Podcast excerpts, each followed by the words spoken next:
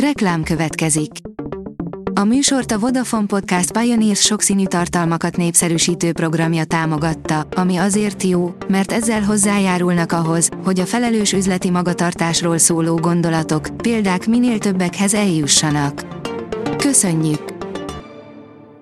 Reklám hangzott el.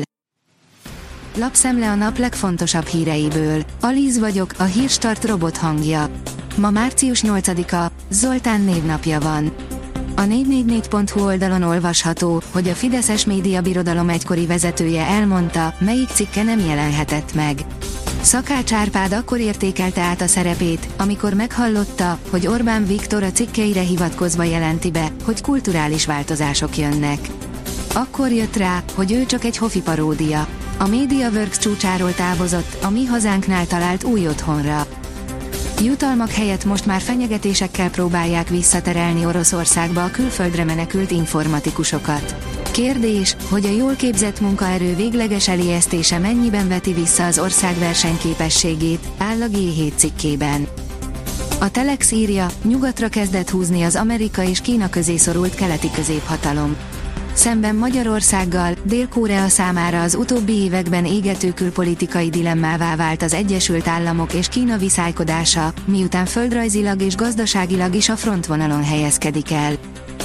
Borsodban is problémás az új házi orvosi ügyelet, írja a 24.hu. A MOK megyei elnöke szerint voltak olyan házi orvosok, akik a régi rendszerben sem ügyeltek, és valószínűleg most sem fognak. Megérkeztek az első reakciók Matolcsi György kritikáira. Vezérszónoki felszólalásokkal folytatódott a Magyar Nemzeti Bank 2021-es üzleti jelentésének megvitatása az országgyűlés szerdai ülése.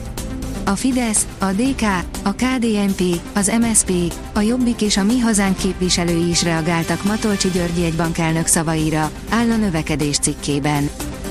Varga Mihály, túl lehet élni az uniós források elmaradását, írja a vg.hu. Magyarországon már januárban lehetett látni, hogy több mindenre kiterjedő inflációval kell majd megbírkózni. A Forbes oldalon olvasható, hogy elvi ellentét van közöttünk, Matolcsi megint neki ment a kormánynak. Különösen sok kritikát fogalmazott meg ma reggel Matolcsi Györgyi egy bankelnök a kormányjal szemben. Kifogásolta többek között az árstopokat, a költségvetési hiány elengedését. A rangadó teszi fel a kérdést, miért lőhetett másodjára is büntetőt a Chelsea. A Chelsea játékosa kétszer is labda mögé állhatott a keddesti bajnokok ligája mérkőzésen, ami komoly indulatokat váltott ki. Megvizsgáltuk, a szabálykönyv szerint egyáltalán járt a büntető az angol csapatnak és miért próbálkozhatott újra Havertz.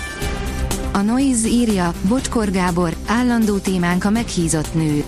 A nőnapra való rákészülésként Bocskor Gábor és kollégái kifejtették véleményüket arról, hogy mit gondolnak a politikai korrektségről, és a szülés után meghízott nőkről. A műsor végül szürreálisan távol került a 2023-ban általánosan elfogadott normáktól. Az USA-ba viheti akkumulátorgyárait a Volkswagen, írja az Autopro. A potenciálisan Magyarországra tervezett üzem is a tengeren túlon épülhet fel megfelelő európai támogatások hiányában. F1, a Red Bull csak szórakozik a mezőnnyel. Toto Wolff, a Mercedes csapatfőnöke szerint már most nyugodtan oda lehetne adni a világbajnoki címeket a Red Bullnak, áll a vezes cikkében. Csercseszov az orosz sportnapilapnak ma érdekes nyilatkozatot adott. Sokan voltak, akik nem hittek bennük, de itt vagyunk, fogalmazott a tréner a Sport Expressnek, áll a Magyar Nemzet cikkében.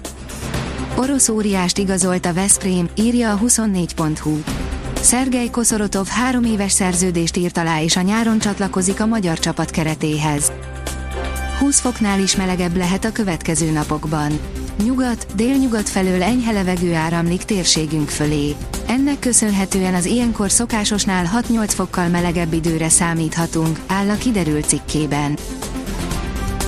A Hírstart friss lapszemléjét hallotta.